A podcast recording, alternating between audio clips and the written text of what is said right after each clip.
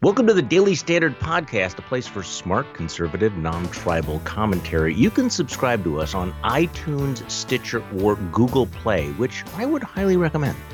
It's March 22nd, 2018. I'm Charlie Sykes, joined by Christine Rosen, the managing editor of the Weekly Standard, and Jim Swift, who makes this podcast actually happen. Thanks for joining me. I appreciate it. Thanks for having us. Thank you. So, we're looking at a trade war, massive omnibus spending bill, a Mark Zuckerberg apology tour. We're gearing up for a Stormy Daniels' 60 Minutes interview, another firestorm about leaks from the White House. And Joe Biden and the President of the United States are threatening to beat each other up.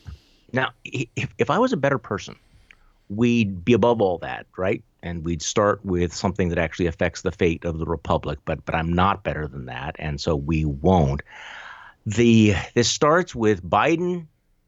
Correct me if I'm wrong on this. He, he he's he's talking uh, down in Florida, and he talks about how he would beat up uh, he would beat up the president because of his comments about women. And then the president of the United States tweeted out this morning, "Crazy Joe Biden is trying to act like a tough guy. Actually, he is weak both mentally and physically, and yet he threatens me for the second time with physical assault. He doesn't know me."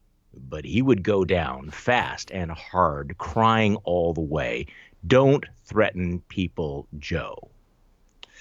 So, Christine, where are we at here? Uh, it's just embarrassing, isn't it? I mean, uh, yeah. it's also ironic because weren't both Biden and Trump guys who actively throughout their youth tried to avoid, say, you know, military service? Um, the the claims of toughness seem to be a projection and a, and a kind of overcompensation for their actual, perhaps physical abilities to beat each other up. It's ridiculous, and I think this kind of macho chest thumping on both of their parts um, is foolish. Um, it, it's. I think you're you're right. By the way, uh, I think Jake Tapper tweeted out, you know, two tough guys who have nine deferments between them. exactly. Actually, he missed one. It turns out that you got two tough guys with ten Vietnam deferments between them. Mm-hmm. Yeah. And and, and, and the highest and, IQ in, law, in his law school class. That's right. That's you know, right. was it just last week that we were talking about, uh, you know, the, the president saying, you know, uh, you know, if he'd been down there at Parkland, he would have. He knows that he would have run toward the sound of the gunfire. I, you know, Chris, I think Christina. Yeah.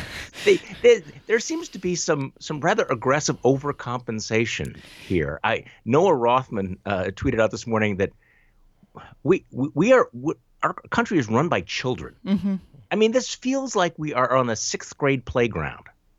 It does, and we, you know, it's it's we're talking amongst ourselves uh, here in the office of the Weekly Standard. We all had something of a snow day here in Washington, unusually for the first day of spring. But um, Mike Warren, one of our uh, great writers here, said, you know, my kids were also feeling really kind of anxious and testy after a day locked in for the snow. So maybe we can just explain Trump's uh, behavior that way.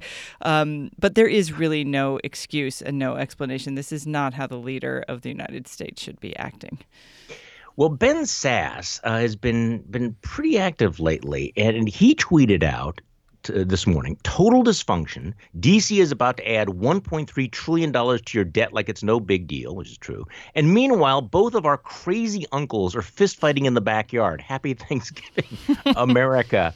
Um, now, uh, Ben Sasse also w- was very, very, very outspoken. Let me get this here. Was very outspoken on um, the president's call to Vladimir Putin to congratulate him. He said, um, Yesterday, when the White House refused to speak directly and clearly about this matter, we were weakened as a nation and a tyrant was strengthened. The dodge on Putin broke with the basic American moral tradition. It broke faith with our core values. It broke trust with freedom seekers across the globe. Uh, so let me what is going on with Ben Sasse right now? He he is taking he has taken at least three opportunities now to speak out really forcefully about Trump on tariffs, uh, on this issue of the congratulatory call to Vladimir Putin, and obviously about the the crazy uncle. So uh, why is why is Ben Sasse lit, Jim Swift? You know, uh, Philip Hart was a senator from Michigan, was known as the conscience of the Senate and not to be confused with Gary Hart. Uh, you know, he's got the the Hart Senate office building named after him.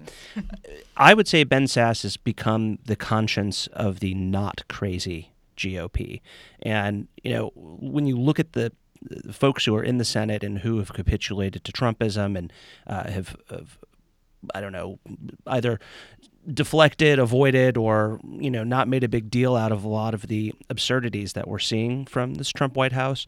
Uh, ben Sasse is, is, I think, maybe aside from Jeff Flake, only one of two, maybe ish tops uh, senators who are routinely uh, speaking out because I think the the rest of them are, are either um, afraid of what the president will tweet about them. I mean, you saw what Dean Heller uh, got, um, you know, a while back. I mean, he got excoriated kind of in front of his colleagues uh, by Trump for for not necessarily wanting to go along and.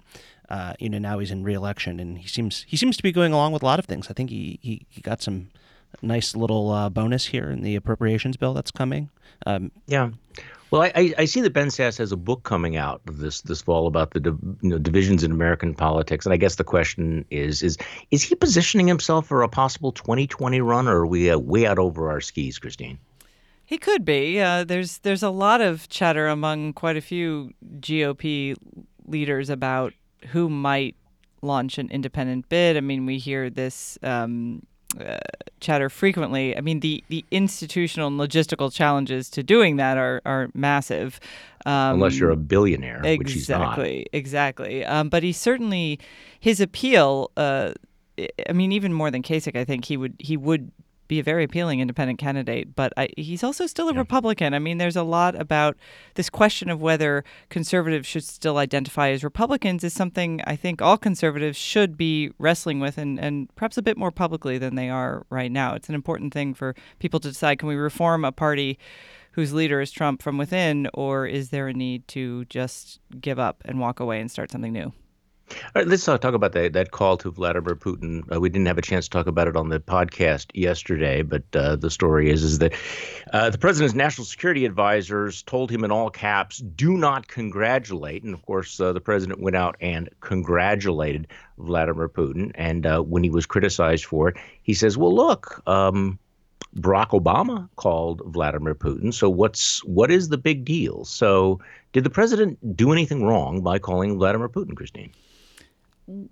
I don't think he should have congratulated him. Um, and uh, calling him is one thing, a sort of pro forma, you know, here's a phone call I've placed. But, you know, given his given his uh, potential ties to Russia, given what's going on right now in the UK with what what is clearly been a Russian campaign to assassinate people on one of our allies' soil. I mean, this is not the time to just, you know, have his jocular I can call and congratulate whoever I want attitude. I mean, there's such a such a blatant disregard for the complicating factors in our relationship with Russia right now that it's it's just it's astonishing that he would be so cavalier when called to the carpet about this.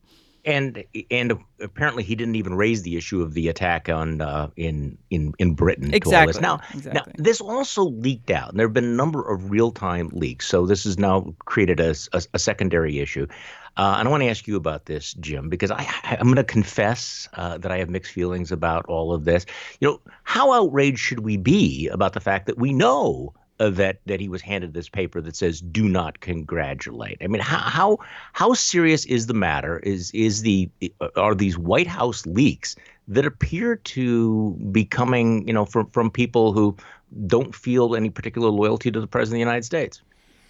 And loyalty is obviously very important in uh, to Trump himself and within his administration. You saw, you know, what what happened with Katie Walsh and Anthony Scaramucci and uh, with Reince Priebus and all those sorts of tumults about leaks and no leaks and everything. If I had to guess, and this is just a guess, I would guess that the uh, do not congratulate all caps leak is is, is a CYA face saving thing from people in the uh, intel community and uh, who work in the national security sphere know who the president's advisors are, and I suspect that. Um, lots of people, and I don't know who it is, but the people in the know probably know exactly who was the one holding the sheet of paper because it's only a handful of people. You know, it, it was probably not yeah. Jared Kushner, and it was probably not Ivanka, um, and it was probably not Stephen Miller because that guy's unhinged. But uh, people know who that person is, and that person wants to have a job and be treated with some of respect uh, after they either get fired or this administration ends or they leave. Um, and so I, I think that, that that is what this leak was about for this specific staffer, and I expect that person probably won't be there much longer. Okay, let's talk about uh, Facebook and uh, Cambridge Analytica, and I'm guessing that we're going to have a, uh, a, violent disagreement about all of this. The no, the humbling of Zuckerberg. Now he he comes out on, on with this apology tour, uh, saying, you know, he's really, really sorry for the fact that maybe what 50 million profiles may have uh, gravitated over to Cambridge Analytica and had been used to weaponize the Trump campaign. He's now suggesting that he supports some sort of regulation. He is suggesting that he might, maybe, could, might, who knows, uh, testify before Congress. So, Christine, I guess when we were, uh, you know, take the uh, you know, zoom out a little bit. How bad is this whole story for Facebook? Uh, and and what do we think about the campaign, the hashtag delete Facebook? Well, it's very bad for Facebook. And actually, as the headlines were rolling out, I felt like someone had read my dream journal. To see Mark Zuckerberg hum- humbled is something I think is long overdue. Um, they there are two two things to think about here, though. The delete Facebook campaign, I think, is well intentioned but misguided because for a lot of people, look, if you're a small business owner, for example, you rely on Facebook for your business. Um, there are other people who need it for the work that they do. It's really not an option because of its market um, share. It's it's not an option for people to all people to leave Facebook. Um, look, I'm not on Facebook. I never joined it for all of the reasons that people are talking about now. I didn't trust this company with data about me. Um, and as much as I'd like to sit there and feel Schadenfreude, I actually just feel like we should continue to elevate our suspicions about Zuckerberg and Facebook. For example, any company that's as powerful as Facebook uh, kind of humbly or seemingly humbling, humblingly putting themselves in front of the federal government saying, well, we might need regulation. I immediately mistrust the motives there. Um, the other thing, though, to remember about the Cambridge Analytica uh, situation is that a lot of what they promised they could do, they actually didn't deliver. I mean, for the Cruz campaign, for example, that hired them, the the so-called special sauce that they claimed they could give the the campaign information about potential voters, they didn't really their data wasn't as good as they claimed. So, setting aside the privacy questions and the misuse of, of data, we should have a little better perspective about just how uh, much they were able to do in terms of manipulating individual voters. But in terms of the humbling of Mark Zuckerberg, I, I would love to see some more of it. I mean, this is a guy who is he's doing a, a, an apology tour now, but last year he was going state to state and kind of meeting the people and laying the groundwork for his own campaign. Yeah, actually, I do agree with all this. This is long overdue, and also you get the sense that you have this pent up anxiety about the loss of privacy that is now sort of breaking into. You know, it's, it's a little bit like the Me Too movement, mm. where you you have something sets off something much much bigger that that's been latent for a long time and you know, the the invasion of privacy has been going on now for for decades, and I think people have been way too casual and cavalier about it. But also the the the implications of the incredible concentration of power uh, in in platforms like Facebook and Google. There, there's going it was going to be a reckoning one way or another about all of this, and I guess I'm a little concerned that some conservatives are downplaying this w- without fully grasping all of the implications for the way that that what's happening now is different in kind and scope and magnitude than than some things that have been done in the past. I think the Cambridge Analytica was overhyped. I think they were probably incompetent. But if if we we sort of reverse engineer how the electorate was deranged in so many ways, uh, you know, stories like this I think become relevant. And and I, and I do think that it's incumbent on conservatives to say, okay, what did happen, you know, in, in 2016? Um, how did these things below the radar screen? I mean, I, I actually agree with some of the critics who say, look, you know, Facebook is being scapegoated for things that, that CNN and MSNBC and Fox News did. But don't underestimate the fact that uh, that the way that we communicate and the public opinion is formed has changed radically. So, uh, J- Jim Jim Swift, uh, does does Facebook survive this in its current form, its current iteration? It's it's going to change, I think, and they want to be regulated as a utility. I I, I think, and this is just a theory, because then they get to become a utility. Uh, it makes it harder for upstart competitors to to enter the space and compete because uh, once social media is treated as a regulatable utility, um, you know, it's it's the same reason why the cigarette companies went along with Barack Obama's tax increase. It's it solidifies their market share, and they're worried. I think. I mean, Facebook stopped being cool, you know, when parents got to join it. I mean, when I joined Facebook, you had to go to one of the top like 300 colleges in the country, uh, and that's the only way you could get on. And then when people's parents started getting on, and grandparents, but now I'm a parent, you know, and I'm still on, and it's something that I've had for, geez, I've had since 2004, I think. I mean, that's 14 years of, of, of Facebook. But about all of this privacy stuff, I am, I mean, if I may throw my bullshit challenge flag of the coach um, not at you or Christine, but about this sort. Oh, it's a loss of privacy. No, you could have been like Christine and chosen not to do it. Mm-hmm. You chose to do it, and of course, you probably didn't read the end user license agreement.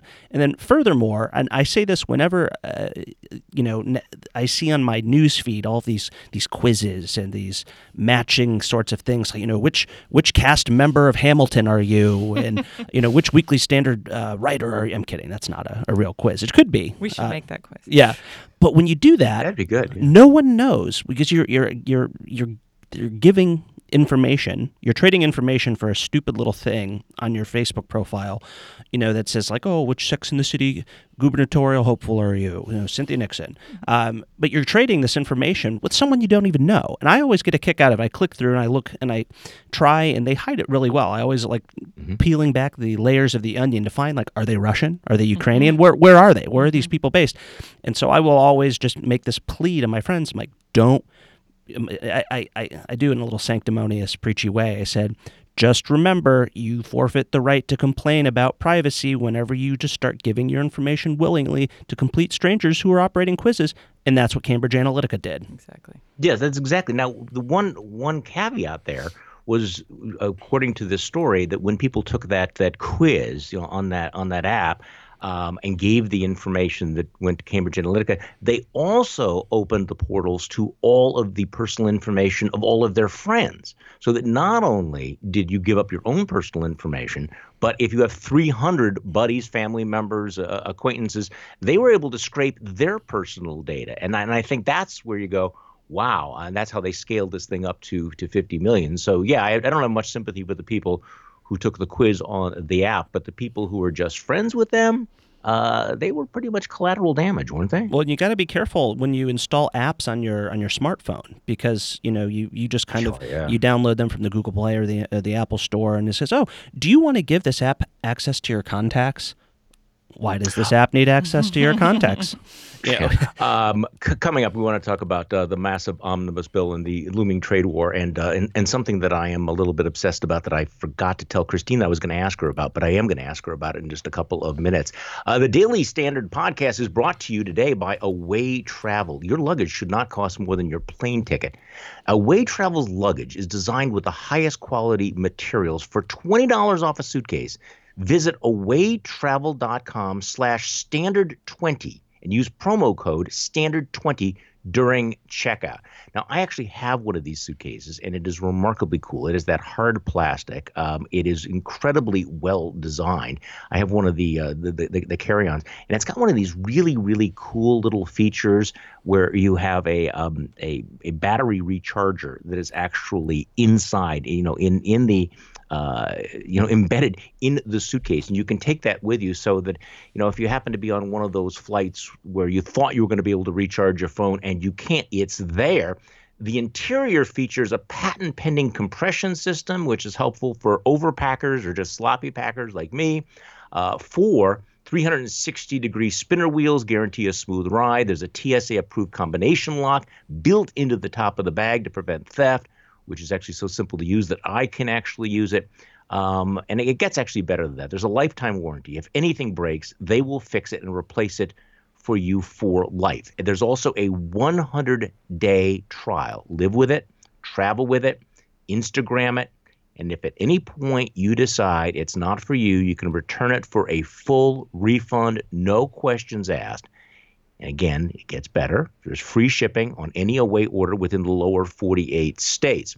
For $20 off a suitcase, visit awaytravel.com slash standard20 and use promo code standard20 during checkout. One more time, that's awaytravel.com standard20 and use promo code standard20 at checkout for $20 off any uh, suitcase. Now, Christine's sitting there going, "What was it he's going to he's going to ask me?" It's a gotcha question. Um, well, um, last night, um, and I, I, I, tweeted this out. I, I, went to a birthday party, 21st birthday party for a lovely young woman named Gracie Jagler, uh, who is uh, who uh, has Down syndrome, but hmm. despite mm. that, is a very successful entrepreneur. Runs a little company that makes uh, you know freeze fried dog treats that my dogs think of as as crack and it was one of those moments, you know, where, where you think, and I know that you've written extensively about about eugenics, mm. this debate that we're having in this country about, uh, yeah, you know, women should be able to abort children, uh, you know, who have Down syndrome, and the percentages.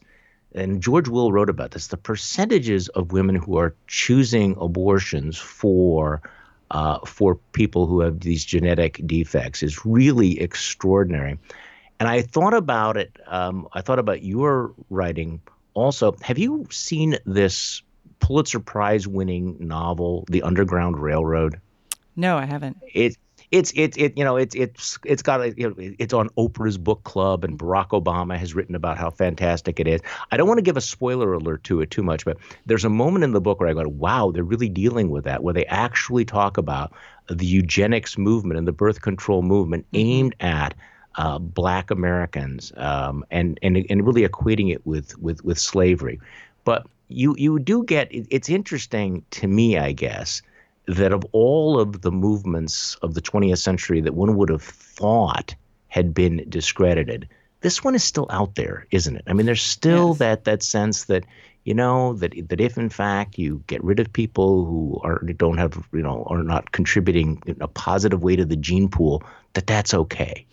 Well, I think the the conceit that we that as a culture we tell ourselves now is that it's not really eugenics. It's just individual people making individual choices because the problem with eugenics we tell ourselves was that the state was imposing it on others and that's wrong. So we got rid of that. So we're not any longer forcibly sterilizing um, so-called feeble-minded people. The problem of course is that in the aggregate many many individuals are making this choice to eliminate so-called differences. And this at a time i want to add that if you especially look at down syndrome the lifespan and the quality of life of people who are born with down syndrome it, the lifespan has more than doubled. The quality of life has increased. We're learning more every day about how people live healthy fulfilling lives with this condition. And the fact that we're you know when when a mother goes in especially a mother of a certain age goes in she has to actively fight a an obstetrician's uh, recommendation to be screened for these conditions and and they there there have been several interesting scholarly studies of this pressure that women are put under when they're pregnant to have screening and then if the screening turns up down syndrome to have an abortion and you know if we look at Iceland that's the future right they are mm-hmm. they are celebrating the fact that they've eliminated an entire group of people. And I think um, it, it's kind of the excessive individualism of our rhetoric about choice, not just about abortion, but about all things. These this sort of on demand consumer society that celebrates hyper individualistic choice is going to lead. In some cases, and we've seen this with Down syndrome, to people choosing things that maybe as a society we don't want to see chosen. We don't want to see the elimination of people because they're considered a so called burden on society. We have been there before historically. The rhetoric's changed. These are individual choices, consumer choices versus state mandated ones, but the ethical challenge is the same. And, and, that's why pieces like Ruth Marcus, and I'm not trying to beat up on her uh, because I actually kind of like her, but that's why you know pieces like hers you know, have real consequences because it establishes a social norm and social pressure mm-hmm. uh, to to really el- eliminate a class of people that that frankly we ought to you would you would think that in a in a in a culture that is constantly expanding the circles of the you know of of, of humanity and and of our compassion that we would be embracing these uh, these young these young folks but we are we are not um, so I, I, I, I this, this seems like a bad transition now, going from from this issue to the the omnibus bill. And I have to admit that that I know how completely irrelevant I am because um, I'm I'm depressed and outraged by the process, uh, Jim, which we we now are legislating. It feels like remember that old uh, National Lampoon cover where they they had the dog and the, the, gun up to the head of the dog saying buy this magazine or the dog dies.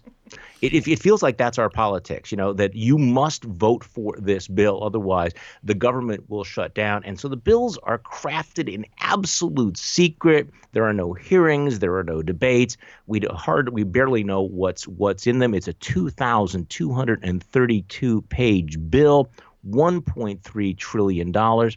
So eh, just I, here, here's my question for you jim Democrats got $52 billion for domestic spending.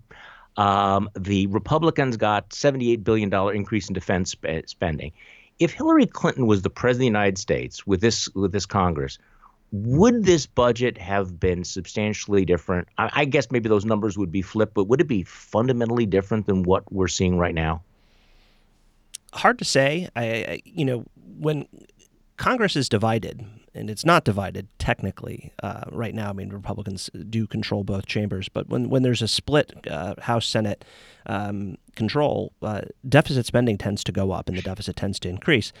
You can argue that you know with the Freedom Caucus and the kind of fractures within the Republican caucus that we're, we're not really a cohesive, good governing majority, and uh, a lot of times uh, they have to rely on Democrats. I mean, in the Senate with the filibuster, you still do have to rely on Democrats, uh, as is tradition mm-hmm. and as we should. But um, you know, with the Freedom Caucus of uh, you know, which is so um, thorny and loves you know needling leadership and taking it to the swamp, uh, which many of whom will probably go along with this. Some you know, some won't. I mean, the, the Justin Amash's of the world will you know you know plant their principled no flag in, in the. They got they got completely rolled on this, didn't they? Yeah, well, they they, they have been because they the Republicans will just work with Democrats because they need the you know, we need to be able to function. But would they have shut down the government uh, during a Hillary Clinton administration if we were going to add, you know, this much in deficit spending? Who knows?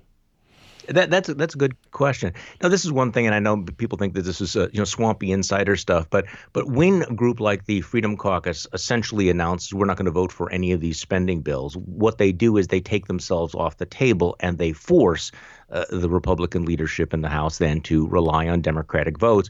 So the result of the hard line, we are purer than pure conservative Freedom Caucus, is to empower the Democrats and move the budget numbers to the left. Is that essentially right, Jim? Yeah, I think so. I mean, it, it's it is not a good negotiating tactic to admit it, it's there's there's an old saying, you know, don't in the Senate don't take hostages that you're not prepared to shoot. Um, you know, the Freedom Caucus just kind of is coming up and you know lining up the uh, you know the the I don't know what you would call it the um, the death penalty uh, riflemen and just they're they're shooting their hostages before before uh, before anything anything happens, and it's just sort of like, well, now you don't have any hostages. yeah, I um, mean, there's there's there's a lot of good stuff in the, in this bill. Don't get me wrong about this. I mean, the the military spending I think is is is positive, but it, you know, I, I, think it really underlines how completely irrelevant fiscal conservatism has become in the era of Trump, but also how incredibly irrelevant President Trump's own budget proposal was. Remember all the coverage about all the cuts that were going in? It looks like Congress essentially ignored almost everything. Okay, we're running out of time here. So, Jim, uh, very briefly, the pres- this is something I know you feel passionately about. Uh, the president appears uh, uh intent on stoking up uh, the trade war uh, with China. He's going to come out with some number like 50 to 60 billion dollars in trade tariffs aimed at China. Uh, so far, the markets have been shrugging it off. So far, the Fed has been shrugging it off. Your reaction to the president's obsession with tariffs and what he's about to do? Tariffs not only impose immense economic costs, but they also fail to achieve their primary policy aims and foster political dysfunction along the way, which you may have seen on the awesome new T-shirt that I have. Um, that is on a T-shirt. Literally, he has a T-shirt. Want to know that Jim Swift has this T-shirt? He just read his own T-shirt and it's it, what it's what's amazing is first of all, is it all cotton shirt? Is it is it does it feel good? Yeah, it, it is. Well? Uh, Scott Lincicome um, is did, who's on Twitter. He's a trade policy expert for Cato, and he he's selling these to raise money for the found, Foundation on Economic Education. And so, of course, I had to buy one. It's from Honduras, uh, you know, which we actually have a trade surplus. Free trade. With. Um, but it's it's it's a very comfortable shirt. Um, well, and also, I mean that that sentence basically sums up the case against protectionism yes. pretty well. And, so you get a T-shirt, and then you basically get your you know a a, a pretty succinct analysis of why tariffs suck. Yeah, you know it's it's unfortunate. Mike, everyone should go read Michael Warren's um, piece on Peter Navarro, who's the president's kind of crackpot, far left, Democratic, um, anti-trade advisor since uh, all the globalists have been, you know, run sent out to the hills. Uh, but you know, this is going to be here on Thursday. We're expecting that the president will announce. Um, uh, trade uh, tariffs against uh, certain uh, Chinese products, and it, you know, we're, we're, we're, we're going to start a trade war, and a lot of other people are, are going to hurt um, uh, as a result of it. Hey, by the way, um, David Clarke, former Sheriff David Clarke, has actually put out a tweet. I don't know, we've seen this. Uh, he, he wanted to get into the, the back and forth between the crazy uncles, Donald Trump and, and Joe Biden. So, David Clarke, who we're not quite sure what he does in his day job anymore, um, wrote all in caps Joe Biden, um, I've been in a lot of locker rooms in my life. Really, Joe? Please tell us why and what you were doing hanging around all those locker rooms, Joe. Taking in the sights? Did the soap keep falling out of your hands, Joe? Huh? Tell us, Joe. Hashtag MAGA.